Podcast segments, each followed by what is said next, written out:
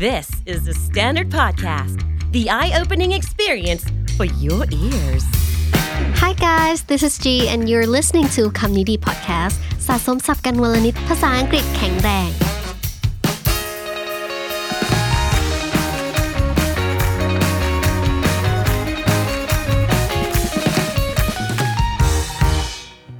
Work from home มาก็นาน อากาศเมืองไทยก็ร้อน หากคุณกำลังมองหาแอร์ที่ครบเครื่อง เราขอแนะนำ Mitsubishi Heavy Duty แอร์ดีๆที่กล้ารับประกัน 5 ปีทุกชิ้นส่วน มีแผ่นกรอง Nano Air Filter ที่ช่วยกรองฝุ่น PM 2.5 มาพร้อมกับเทคโนโลยีอินเวอร์เตอร์แท้ทั้งระบบ เย็นเร็ว ทนทาน ประหยัดไฟเบอร์ 5 สูงสุดถึง 3 ดาว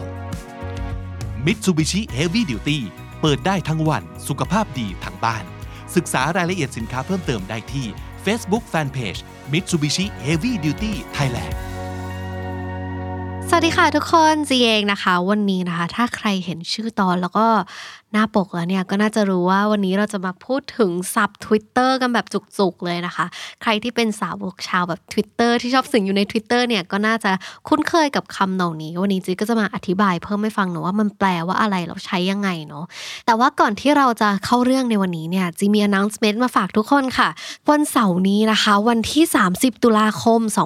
2021 บ่ายโมงตรงถึง3โมงเนี่ยเราก็จะมีอีเวนต์สำหรับใครที่อยากพัฒนาการพูดภาษาอังกฤษของตัวเองให้ดีขึ้น คล่องขึ้น มั่นใจมากขึ้น และที่สำคัญสนุกมากขึ้นนะคะอีเวนต์นี้เนี่ยมีชื่อว่า KND Free Live Webinar ในตอนที่ชื่อว่า Find Your Voice to Speak Better English แล้วก็จัดโดยพี่บิ๊กกับพี่วินนะคะ ในอีเวนต์นี้เนี่ยก็จะมีแบบฝึกหัดให้ทุกคนได้ลองทำกันแบบสดๆไปเลย จะทำคนเดียวหรือจะทำกับเพื่อนก็ได้นะคะ สนุกสนุกไปเลยค่ะ ก็สำหรับใครที่สนใจเนี่ยสมัคร KND Club ได้วันนี้เลย แล้วคุณก็จะได้สิทธิ์ พูดคุยถามตอบสดๆ แล้วก็ได้ลองเล่นเกมแบบฝึกหัดกันสดๆ กับเรานะคะ แบบที่ได้ยินกันในคำนี้ดีพอดแคสต์ไปเลยค่ะ ใครอยากจอยเนี่ยก็กดปุ่มจอยในช่อง KND บน YouTube ได้เลย แล้วก็เลือกสนับสนุนช่องของเราในรูปแบบที่คุณพอใจเนาะแล้วก็รับสิทธิพิเศษรวมถึง Exclusive Content มากมายได้ทันทีเลยค่ะ อย่าลืมนะคะทุกคนเสาร์นี้วันที่ 30 ตุลาคม บ่ายโมงตรงเจอกันที่ KND Channel บน YouTube นะคะ โอเคค่ะ เรามาเข้าเรื่องกันในวันนี้กันเลยดีกว่าคำศัพท์ Twitter เนอะถ้าใครสิงอยู่ใน Twitter เนี่ยก็น่าจะรู้นะคะว่ามันจะมี structure บางอย่างเวลาคนเขาโพสต์ใน Twitter เนี่ยเวลาเขาจะทวีตกันมันจะมี structure บางอย่างที่โอเค ใช้คำไทยบ้าง แล้วก็มีภาษาอังกฤษปนมาบ้าง ซึ่งเราโอเคมากเลยเราเราไม่ได้ติดกับการที่ใช้สองภาษาปนกันเลย เพราะเรารู้สึกว่าเออบางคำเนี่ยภาษาไทยมันมันไม่มีความหมายจริงๆหมายถึงว่าภาษาอังกฤษบางคำเนี่ยค่ะ มันดีแล้วที่มันเป็นภาษาอังกฤษเพราะพอมาแปลเป็นภาษาไทย มันจะแปลกมากแล้วมันจะใช้มันมันมันมีความหมายที่ยาวมากแล้วกัน การที่เราใช้สองภาษาปนกันจีรู้สึกว่าไม่ได้มีปัญหาอะไรนะจีรู้สึกว่าเออก็เป็นเรื่องที่ดีนะเพราะจีก็เข้าใจดีว่าบางคำมันอธิบายยากจริง ๆ ค่ะ งั้นเรามาดูกันเลยดีกว่า วันนี้จีมีให้ 22คำแบบจุกๆ ไปเลยเนาะว่าคำที่เราเจอกันได้บ่อยใน Twitter เนี่ยมีคำว่าอะไรบ้างค่ะคำแรกเลยนะคะคำว่า educate คำว่า educate เนี่ย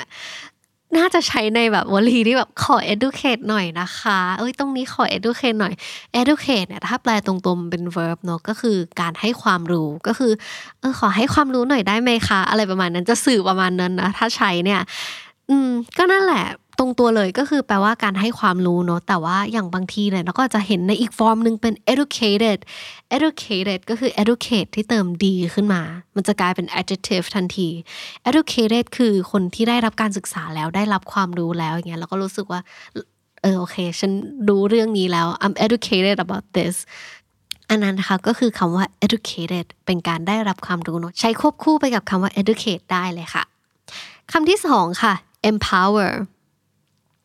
empower เนี่ยก็คือเป็นอะไรเป็นแรงผลักดันที่ให้กำลังใจคนอื่น บางทีเราจะอาจเห็นในรูปประโยคที่แบบเออเราไปฟัง speech นี้มาเรารู้สึก empowered มาก ๆ เรารู้สึกว่าเราได้รับกำลังใจ เราได้รับแรงผลักดันจากคนนั้นมากๆนะคะนั่นก็คือคำว่า empower คำที่สามคำต่อมาค่ะ อันนี้หลายคนน่าจะเคยเห็นกันบ่อยแหละคำว่า normalize normalize normalize คือการทำให้อะไรมันเป็นปกติค่ะ ดูปกติ มันก็คล้ายๆกับคำว่า norm หรืออะไรที่มันเป็นมาตรฐานเป็นปกติของสังคมเนาะหรือว่าคำว่า normal คือคำว่าปกติเลยนั่นแหละค่ะก็คือคำว่า normalize คือการทำให้อะไรมันดูปกติเนี่ยบางทีเราอาจจะ normalize การเขาเรียกว่าอะไรบางทีเราอาจจะ normalize การทำงานหนักมากเกินไป บางคนต้อง เนี่ย productive นะ เรารู้สึกว่าสังคมเราเนี่ย normalize การ productive ที่มัน toxic มากๆ การที่บางคนเนี่ยโหยหาความ productive เพราะรู้สึกว่าตัวเองไม่เก่งตัวเองไม่ดี แล้ว normalize toxic productivity ให้ทุกคนเนี่ยตั้งใจทำงานนะ ใครไม่ตั้งใจทำงาน ใครไม่ขยันตลอดเวลา ก็จะรู้สึกผิดได้ อันนี้ก็เป็นการ normalize ที่มันไม่ค่อยดีเนาะ ก็เราพยายามลดลงค่ะคำต่อมาค่ะ จบด้วย ize เหมือนกันเลยจบด้วย ize i z e เหมือนกันก็คือคำว่า romanticize คำนี้หลายคนน่าจะได้ยินบ่อยนะ romanticize นะคะ romanticize คือทำให้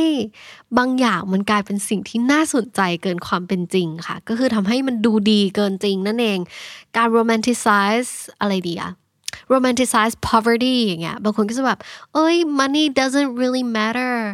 you know when you have a lot of money you're not happy ไม่มีเงินจะดีกว่ามีจะได้มีความสุขอะไรเงี้ยอันนั้นคือการ romanticize poverty แต่รู้ไหมว่า poverty จริง ๆ แล้วเนี่ยมันมีแบบส่วนส่วนหนึ่งของประเทศเลยที่เขาตกอยู่ใน poverty แล้วเขาไม่มีเงินเขาไม่มีชีวิตที่ดีจริง ๆ นะทุกคนเขาไม่มีเงินกินข้าว เงินเลี้ยงที่บ้าน แต่ถ้าเราไปพูดว่า เฮ้ย อยู่อย่างนั้นอาจจะมีความสุขก็ได้นะ อันนั้นคือการที่เราไป romanticize poverty แล้ว คือทำให้มันดูดี เพราะเรามองจากในมุมแล้วว่า โอเค เรา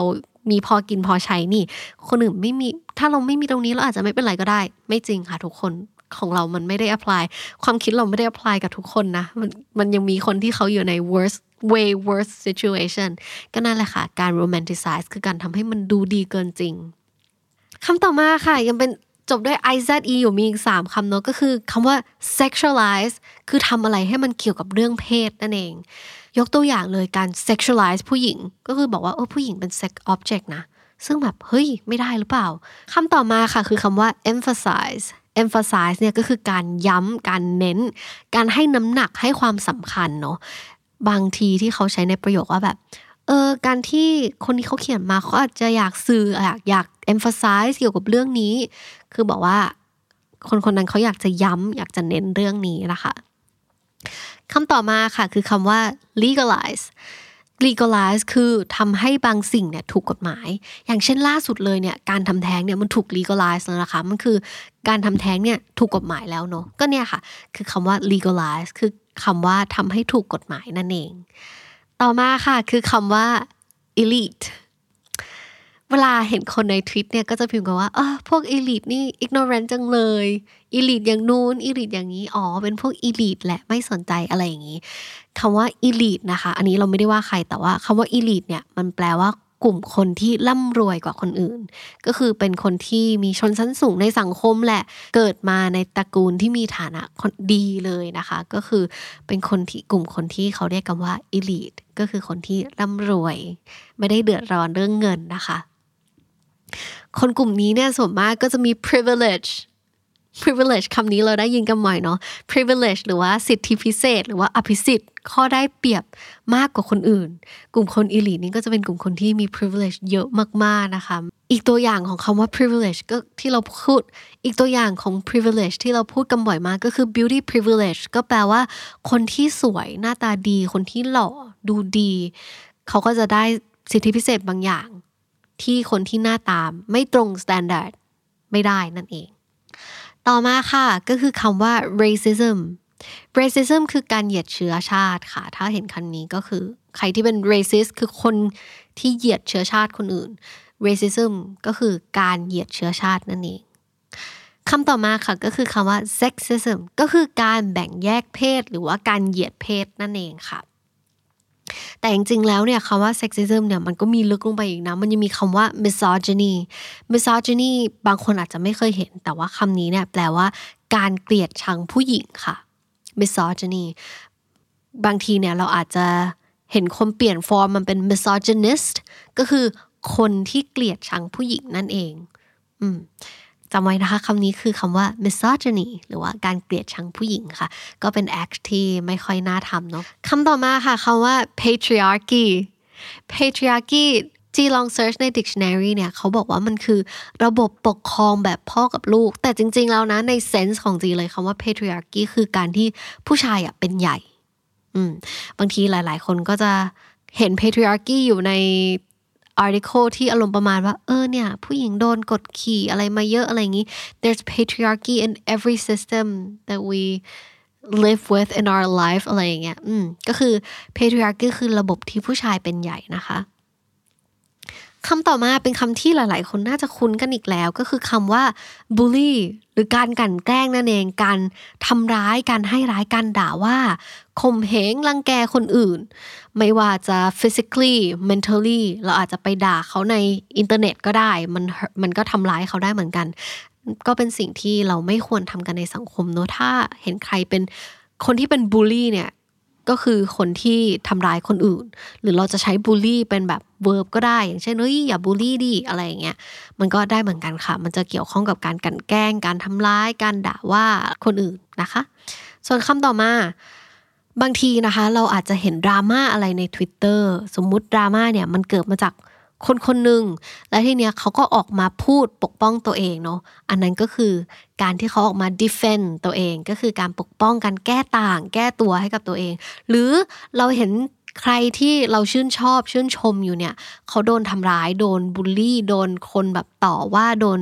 ให้ร้ายอะไรเงี้ยค่ะ เราก็จะออกไป defend เขาเราไปปกป้องเขาได้เหมือนกันเนาะอันนี้คือคำว่า defend ค่ะ offend เนี่ยไม่ได้เกี่ยว กับการปกป้องหรือแก้ต่างใดๆทั้งนั้น แต่ว่า offend นะคะก็คือการที่เราเนี่ยโดนละเมิดเราโดนลุกลาน มีใครมาทำให้เราขุนเคืองทำให้ไม่พอใจ อย่างเช่น มันอาจจะใช้ในรูปแบบที่แบบโอ้รู้สึก offend จังเลย รู้สึก offended จังว่าทำไมมีคนมาว่าเราแบบนี้ทั้งที่เราไม่ได้เป็นแบบนั้น I feel offended หรือบางคนนะก็คืออยากจะพูดตรงๆ แต่ว่าไม่ได้อยาก offend เขาก็อาจจะแบบ no offense หรือว่า I'm not trying to offend you คือเราไม่ได้อยากจะไปลุกลานหรือทำให้เขาไม่พอใจนะ แต่สิ่งสิ่งนี้มันเป็นอย่างนี้จริง ๆ อันนี้ก็คือคำว่า offend นั่นเองค่ะคำว่า defend กับ offend เนี่ยถึงจะหน้าตาคล้ายกันแต่ว่าความหมายไม่เหมือนกันนะคะ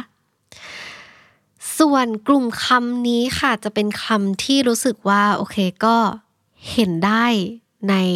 เทรนด์ Twitter ช่วงนี้เนอะเพราะว่ามีเหตุการณ์หนึ่งที่รู้สึกว่าโอเค ก็ถูกยกขึ้นมาในสังคม เป็นเหตุการณ์ที่หลาย ๆ คนก็น่าจะรู้จักนะคะ ถ้าพูดไปก็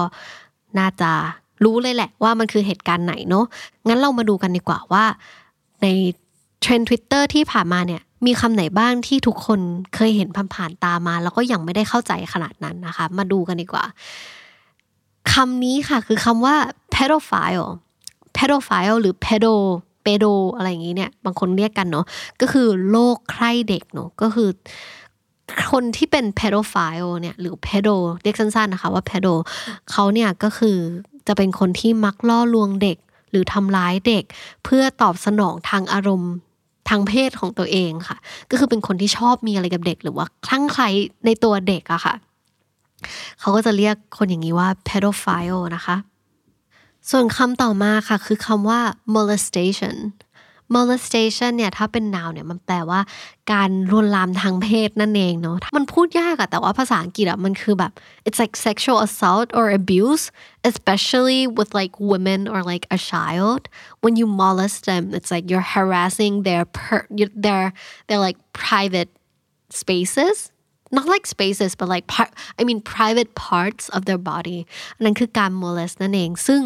เราก็เห็นเคสได้เยอะแยะมากเลยในต่างประเทศเนี่ยก็มีหนังหลายเรื่องเลยที่ทำเกี่ยวกับเรื่องนี้มาว่า การที่เด็กเนี่ยเขาโดน molested การที่อยู่ไป molest เด็กเนี่ยมันผิดนะมัน it's it's illegal and it's a crime you know and it really affects the kids like mental health and how they grow up because you know this can ruin a person's life. So molestation is an action that you should never do or anyone or no one should be receiving that kind of action or like impression from you. So yeah maybe we should raise the awareness of you know molestation because because i know that there are very thin lines between like just playing and molesting someone and the person who's committing it might not know that they're molesting someone else and they might not know the effects that are gonna come in the future so better beware of that อันนั้นก็คือคำว่า molestation นั่นเองนะคะคำต่อมาอันนี้ก็เป็นคำที่ภาษาไทยเนี่ยมันยากที่จะเข้าใจเนาะไม่แน่ใจว่ามีคำภาษาไทยไหมนะคะ แต่มันคือคำว่า grooming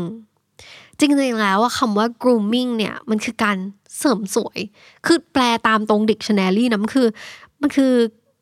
การเสริมสวยหรือว่าการดูแลเครื่องแต่งกาย ผมเผาให้มันเรียบร้อยอย่างเงี้ยค่ะ อันนี้คือคำว่า grooming นะ แต่จริง ๆ แล้ว grooming มันมีอีก sense หนึ่ง grooming อะพูดยังไงดี grooming เนี่ย by definition ที่เกี่ยวกับเรื่องนี้เลยนะ เกี่ยวกับท็อปิกนี้โดยเฉพาะมันคือ the action by a pedophile of preparing a child before a meeting before they meet with the intention of committing a sexual offense พูดยังไงดีคือเหมือนเป็นการแบบ เป็นการเตรียมเหยื่อละกันโอเคเราเรียกเด็กในนี้ว่าเหยื่อเนอะเป็นการ เตรียมเหยื่อ เป็นการสร้างความเชื่อใจกับเหยื่อ เพื่อที่จะให้เขาแบบตายใจก่อน ก่อนที่จะลงมือกระทำความผิดใด ๆ ที่มันเกี่ยวกับ sexual assault อะค่ะโอเคเดี๋ยวจีจะเล่าให้ฟังเกี่ยวกับเคสหนึ่งที่เป็นยูทูบเบอร์ชาวยูทูบเบอร์ฝรั่งละกันเนาะเขาก็อายุ 30 แล้ว แล้วก็แต่งงานแล้วนะคะ แต่ว่าเขาเนี่ยได้มีการพูดคุยกับเด็กคนหนึ่งที่อายุต่ำกว่า 18 เป็นการพูดคุยในอินเทอร์เน็ตไม่รู้ล่อไปล่อมายังไงทำให้เด็กคนนั้นเนี่ยมาอยู่ในบ้านเขาแล้วก็มีความสัมพันธ์ลึกซึ้งกับเขาและภรรยาของเขานะคะ สิ่งสิ่งเนี่ยเขาเรียกกันว่า grooming คือการล่อเด็ก เพราะว่าโอเคเด็กอะยังไม่บรรลุนิติภาวะบางทีเขาก็ไม่รู้เรื่องอะไรขนาดนั้น อาจจะคิดว่าเออมันเป็น action ที่มันโอเคนะ แต่ไม่ใช่ค่ะอันนี้คือวิธีการ groom คือทำให้เด็กเนี่ยที่เป็นเหยื่อที่ยังไม่รู้อะไรเลยเนี่ย โดนล่อ โดนแบบถูกทำให้เชื่อใจ มีการสร้างความเชื่อใจให้เด็กตายใจ แล้วเขาก็กระทำ sexual actions กับเด็กคนนี้ ซึ่งนี่แหละค่ะมันคือการ grooming แล้วมันไม่โอเคอะมันมันผิดมันมันไม่โอเคจริง ๆ นะ มันเป็นความคิดที่มันไม่ได้อะอืม ก็นั่นแหละค่ะคำว่า grooming เนาะและนั่นแหละค่ะก็คือสามคำที่เราจะเอามาฝากกันเกี่ยวกับ เทรนที่ขึ้นมาแรงมากในไม่กี่วันก่อนนะคะ ก็ใครเจอคำนี้ก็มาพูดคุยกันได้ รู้สึกยังไง มีความคิดเห็นยังไงก็มาพูดคุยกันได้นะคะ หรือว่ามีคำไหนที่ยังไม่เข้าใจเห็นใน Twitter แล้วอยากให้จีช่วยอธิบายให้เนี่ยก็คอมเมนต์มาได้เดี๋ยวจีจะไปตอบคอมเมนต์ให้นะคะ ส่วนสองคำสุดท้ายค่ะ ที่อยากฝากให้ทุกคนมาก ๆ เลยรู้สึกว่าเออเป็นคำที่เราเจอบ่อยเป็นคำยอดฮิตใน Twitter แหละ เราก็เป็นคนหนึ่งที่เซฟ Twitter เยอะเนอะเราก็พูดได้ว่าเราเห็นสองคำนี้บ่อยมากคำแรกเลยก็คือคำว่า problematic problematic ก็คือเป็นอะไรที่มันเป็นปัญหาอะไรที่มันดูจะเป็นปัญหาที่ยากและแก้ได้ยากมากนะคะ แล้วมันไม่สมควรแล้วกันอะไรที่มัน problematic เนี่ยมันผิดลอจิกมันไม่สมควร เราควรจะ raise awareness เรื่องนี้ขึ้นมาให้หลาย ๆ คนเนี่ยได้ช่วยกันแก้ปัญหาหรือว่าให้หลาย ๆ คนเนี่ยได้รู้ว่ามันมี issue นี้มันมีปมปัญหานี้อยู่นะคะ นั่นแหละก็คืออะไรที่มัน problematic นั่นเองค่ะ ส่วนคำสุดท้ายที่เราจะฝากกันในวันนี้นะคะ ก็คือคำว่า safe zone safe zone ค่ะ เคยเห็นคนทวิตว่าบ้านไม่ใช่ safe zone ของทุกคนไหมคะ นั่นแหละค่ะ safe zone ในที่เนี้ยก็คือพื้นที่ที่เราอยู่แล้วเรารู้สึกปลอดภัยเนาะ บางคนเนี่ยสำหรับบางคนบ้านก็จะเป็นพื้นที่ที่อยู่อยู่แล้วสบายใจอยู่แล้วดีมากที่สุดเนาะ แต่สำหรับบางคนเนี่ยจริง ๆแล้ว เขาไม่ได้มี safe zone อยู่ที่บ้านเลยหรือว่าคนในบ้านก็ไม่ได้เปิดรับเขาให้เขามี safe zone อยู่ในบ้านเลยนะคะ ซึ่งก็นั่นแหละบางคนก็จะใช้คำคำนี้ออกมาว่าเออบ้านไม่ใช่ safe zone ของเขา มันเป็นพื้นที่ที่เขาอยู่แล้วเขารู้สึกไม่ได้ปลอดภัยนั่นเองนะคะ วันนี้นะคะเราก็จบกันแค่นี้ดีกว่าเนาะไม่ต้องสรุปศัพท์ละกันเพราะว่าทั้งพอดแคสต์ทั้ง episode นี้ก็สรุปศัพท์กันไปทั้งหมดแล้วแต่ว่า นั่นแหละค่ะสำหรับใครที่เป็นชาว Twitter ชาวทวิตเตียนที่ชอบสิงอยู่ใน Twitter บ่อยๆ แล้วเห็นคำบางคำที่เราไม่รู้เนี่ย ก็อยากให้ทุกคนเขาเรียกว่าอะไรหาความรู้เนาะลอง search ดูว่าคำนี้แปลว่าอะไรหรือว่า ใครที่เห็นคำที่ตัวเองเห็นบ่อยมากๆ เราไม่แน่ใจว่ามันแปลว่าอะไรแล้วอยากให้จีอธิบายก็อย่างที่บอกนะคะคอมเมนต์ไว้ข้างใต้ได้เลย เดี๋ยวจีจะช่วยตอบคอมเมนต์แล้วก็ช่วยอธิบายให้นะคะ ก็นั่นเลยค่ะ คำนี้ดี episode นี้ก็ขอจบเพียงเท่านี้นะคะ และถ้าใครนะคะติดตามฟังคำนี้ดีพอดแคสต์ตั้งแต่ episode แรกมาถึงวันนี้ คุณจะได้สะสมศัพท์ไปแล้วทั้งหมดรวม 6,100กับอีก76คำและสำนวนค่ะ และนั่นก็คือคำนี้ดีประจำวันนี้นะคะ ฝากติดตามฟังรายการของเราได้ทาง Spotify Apple Podcast หรือทุกที่ที่คุณฟัง podcast สำหรับใครที่อยากติดตามบน YouTube นะคะ ก็ search หา channel ของเรา KND Studio ได้เลย แล้วก็ฝากกด subscribe ด้วยนะคะ วันนี้จีขอตัวลาไปก่อนนะคะ อย่าลืมเข้ามาสะสมศัพท์กันทุกวันวันละนิด ภาษาอังกฤษจะได้แข็งแรงสวัสดีค่ะ The Standard Podcast, eye opening for your ears.